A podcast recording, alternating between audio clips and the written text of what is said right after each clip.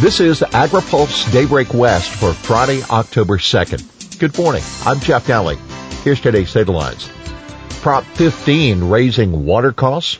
Trump gets a swamp rat bill. U C gets hempcrete grant. Aid talks continue. And Harris pushes worker heat standards. Farm groups say Proposition fifteen would raise irrigation costs. Prop fifteen, the split roll tax initiative on the November ballot, will increase costs for irrigation systems, argues the Alliance of California Farmers and Ranchers. The coalition of trade groups is calling Prop fifteen, quote, a tax grab that threatens all of us with higher costs.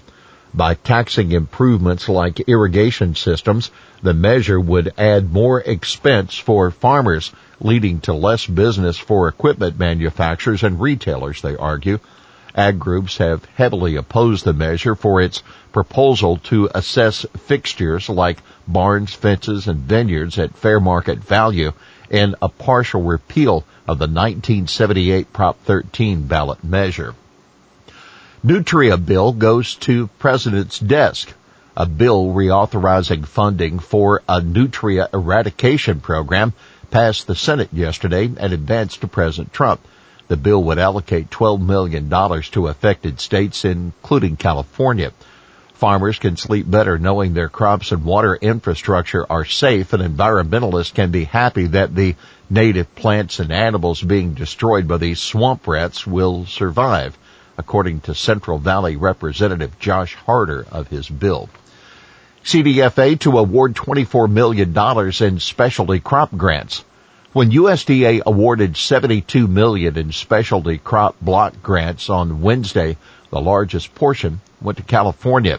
C D F A now plans to award nearly twenty-four million dollars to fifty-eight projects through a competitive process.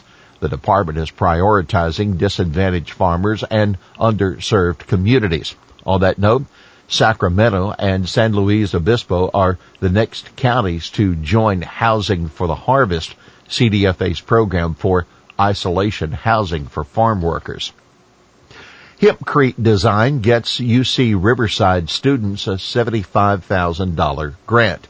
E P A awarded eight college teams nearly six hundred thousand dollars yesterday for research projects focused on sustainable designs.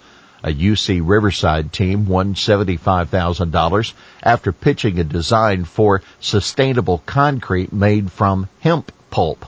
The concept promises a stronger, better insulated design for hempcrete with no emissions or toxic waste products. The funding will enable the team to further develop the project and test hempcrete blocks in the field with private manufacturers. Harris proposes heat standard for workers. Democratic vice presidential candidate Kamala Harris is proposing to mandate federal protections for people, including farm workers, who have to labor outside in high temperatures. A bill the California senator introduced with Ohio Senator Sherrod Brown would require the Occupational Safety and Health Administration to set standards for measures such as paid breaks in cool spaces, access to water, and limits on time a worker can be exposed to heat. Harris said it is absolutely unconscionable that workers in industries from agriculture to construction face excessive heat conditions for hours each day with no protections for their health and safety. A bill is named after a farm worker who died of heat stroke. Similar bill was introduced in the House.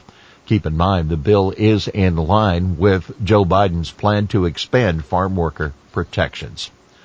Farm worker advocates. U S D A move will slash H two A rates. Farmworker Justice, which works to protect the rights of farm workers, says U S D A's decision to scrap its annual labor survey will effectively cut the minimum wages that farms must pay H two A workers next year. Without the survey, the state or federal minimum wage farms will likely only have to pay H two A workers the state or federal minimum wage, says F J senior staff attorney Iris Vigora. The adverse effect wage rate farms are now required to pay is based on that U S D A survey. Vigora says the Labor Department can't change the way A E W R is calculated without going through a notice and comment process to alter its regulations. The U S D A action, quote, would result in significant wage cuts for farm workers across the country as compared to the current A E W R, she said. Keep in mind, farm groups tell AgriPulse they are not certain how D O L will respond to the U S D A action, and the department has not responded to a request from AgriPulse for comment on its plans. U S D A said it's ending the survey because similar data is available to the public elsewhere. U S D A also killed a memorandum of understanding with the Department of Labor on use of the survey. Lenders need to step up on climate, lawmakers told. Ag lenders need to adjust their loan practices so they can provide the financing that farmers need to become more climate resilient. That from a representative of the Environmental Defense Fund speaking with lawmakers yesterday. Highlighting a recent E D F report, Maggie Mattis told the House Select Committee on the Climate Crisis that ag lenders can create loan products that align with the financial needs of farmers who adopt practices that improve climate resilience. Ultimately, this will benefit both farmers and the overall risk of a lender's portfolio. Here's today's She Said It. We all know that our planet is on fire, and the urgency of getting carbon out of the air, carbon out of the water, could not be stronger. Biden knows that. He's put together a strong plan to do that, and a lot of us are going to help him do that and more. That's Senator Elizabeth Warren, the Massachusetts Democrat, when asked about Biden's comment at the Tuesday debate that the Green New Deal isn't his plan. Well, that's Daybreak West for this Friday, October second. For the latest news out of Washington, D C, visit agripulse dot com. For AgriPulse Daybreak West, I'm Jack Nally.